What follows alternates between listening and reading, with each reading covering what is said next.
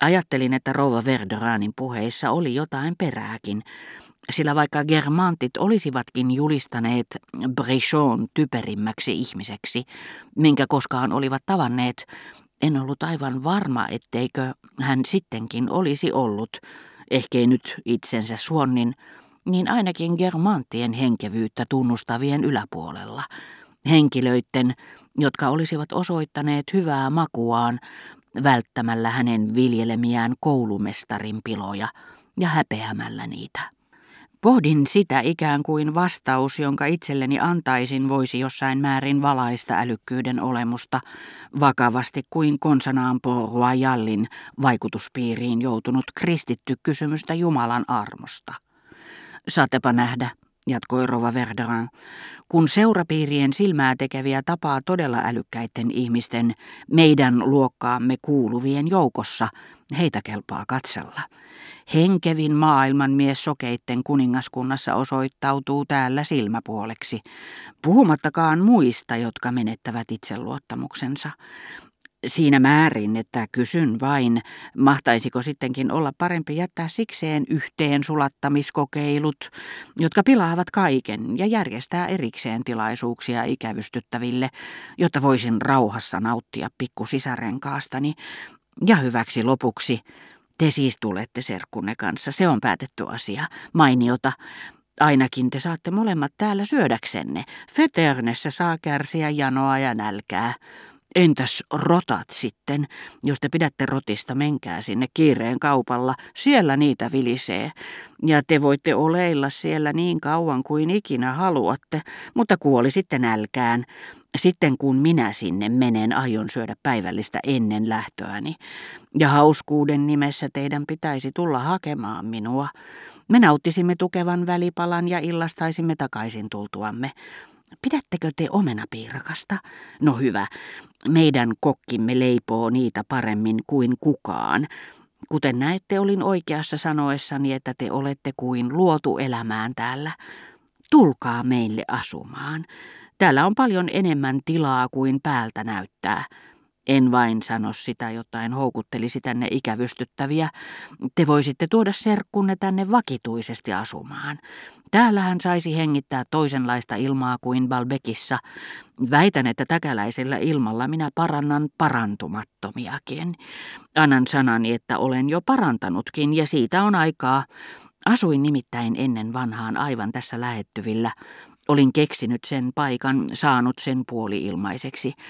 Sillä oli totisesti enemmän ilmettä kuin heidän raspelierillään. Näytän sen teille, jos lähdemme ajelulle, mutta myönnän, että täälläkin ilma on todella elähdyttävää. En vain halua liiemmälti puhua siitä, pariisilaiset ihastuisivat muuten heti minun pikkukolkkaani. Niin minulle on aina käynyt. Kertokaa se nyt kuitenkin serkullenne. Te saatte kaksi kaunista huonetta, joista on näköala laaksoon. Sittenpähän näette sen aamulla, auringon noustessa sumusta. Entäs kuka sitten on tämä Robert de Saint-Loup, josta te puhuitte? Hän kysyi huolestuneen näköisenä, koska oli kuullut, että minun oli määrä käydä tapaamassa Robertia Doncieressa, ja pelkäsi minun sen takia pettävän hänet. Te voisitte pikemminkin tuoda hänet tänne, ellei hän ole ikävystyttävä. Olen kuullut Morellin puhuvan hänestä. Minusta tuntuu, että hän on Morellin hyviä ystäviä. Valehteli rouva Verderaan täyttä päätä, sillä sään luu ja viulutaiteilija eivät olleet tietoisia edes toistensa olemassaolosta. Mutta satuttuaan kuulemaan, että sään luu tunsi Monsieur de Charlyn, hän arveli, että tutustuminen oli tapahtunut viulutaiteilijan välityksellä ja halusi näyttää olevansa perillä asioista. Opiskeleeko hän sattumalta lääketiedettä tai kirjallisuutta? Jos te tarvitsette suosituksia tutkintoja varten, niin pankaa mieleenne, että Kotar on kaikki voipa. Ja minun käsissäni hän on vahaa. Mitä akatemiaan tulee, sitten kun se aika koittaa, sillä käsittääkseni hän on vielä liian nuori. Minulla on käytettävissäni useampia ääniä. Teidän ystävänne tuntisi olevansa täällä kuin kotonaan, ja hänestä voisi olla huvittavaa tutustua tähän taloon. Doncier ei ole mikään huvittelukeskus, mutta te teette ihan miten haluatte, kuinka teille parhaiten sopii.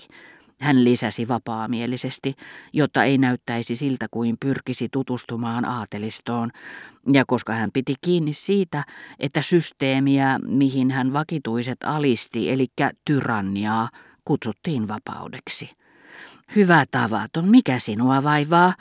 Hän huudahti nähdessään herra Verderäänin, joka kärsimättömästi käsiään huitoen oli tulossa salonkia sivuavalle laakson puoleiselle puuterassille, kuin ainakin raivoonsa tukehtumaisellaan oleva mies, joka kaipaa raitista ilmaa. Sani, etkö se sinua taas on ärsyttänyt? Mutta koska sinä kerran tiedät, että hän on hölmö, yritä mukautua siihen, sen sijaan, että joutuisit suunniltasi. En pidä siitä, hän sanoi minulle, koska se ei tee miehelleni hyvää, se aiheuttaa verentungosta. Mutta minun on myös sanottava, että joskus täytyisi omata enkelin kärsivällisyys, voidakseen kestää sanietteä ja ennen kaikkea muistaa, että hänen kutsumisensa on hyvän tekeväisyyttä. Mitä minuun tulee, tunnustan, että hänen suuremmoinen typeryytensä tuottaa minulle pikemminkin iloa, te varmaan kuulitte hänen sanaleikkinsä päivällisen jälkeen. En osaa pelata vistiä, mutta kylläkin omaan taskuun. Eikö ole hienoa?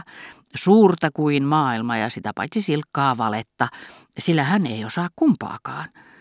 Mutta karkean kuorensa alla minun mieheni on herkkä ja hyväsydäminen, ja tämä Sanietten egoismi, kun hän ajattelee vain vaikutusta, minkä mahdollisesti tekee, saa mieheni suunniltaan. Yritän nyt rauhoittua, kultaseni. Muistathan, mitä kotaa sanoi. Se ei sovi sinun maksallesi. Voi sentään, minä tämän kaiken vielä saan niskoilleni, huokasi rouva Verderan. Huomenna Saniet tulee tänne ja panee toimeen pikkuisen hermo- ja itkukohtauksensa. Mies parka, hän on todella sairas. Mutta ei se ole mikään syy ryhtyä toisia tappamaan.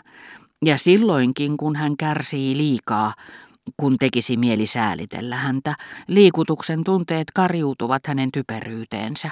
Hän on aivan liian tyhmä. Sinun pitäisi sanoa hänelle kaikessa ystävyydessä, että koska nämä kohtaukset tekevät teidät sairaiksi molemmat, on parempi, ettei hän enää tule. Ja koska hän pelkää eniten juuri sitä, sillä tulee olemaan tyynnyttävä vaikutus hänen hermoihinsa, neuvoi rouva Verderan miestään. Merta tuskin erotti oikeanpuoleisista ikkunoista, mutta niistä, jotka antoivat vastakkaiselle puolelle, näkyi laakso, jota nyt kattoi kuutamon lumi. Aina silloin tällöin kuuluivat Morellin ja Kotaarin äänet. Onko teillä valttia? Yes. On teilläkin puheet, sanoi Monsieur de Cambromer vastaukseksi Morellin kysymykseen, sillä hän oli nähnyt, että tohtorilla oli kädet täynnä valtteja. Tässä ruuturouva, sanoi tohtori, se on valttia se, tiesittekö sitä, ja mine ottaa sille. Mutta eihän Sorbonnea enää ole, sanoi tohtori Monsieur de Cambromerille. On vain Pariisin yliopisto.